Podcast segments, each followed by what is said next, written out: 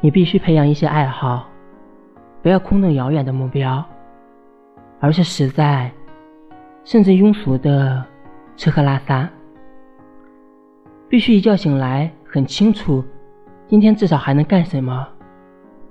去楼下最辣的粉店吃早餐，去给窗台上的盆栽浇水，去追一集刚更新的新番，去找一个知心老友唠唠嗑，这些都可以。你要学会积攒这些微小的期待和快乐，并从中获得能量。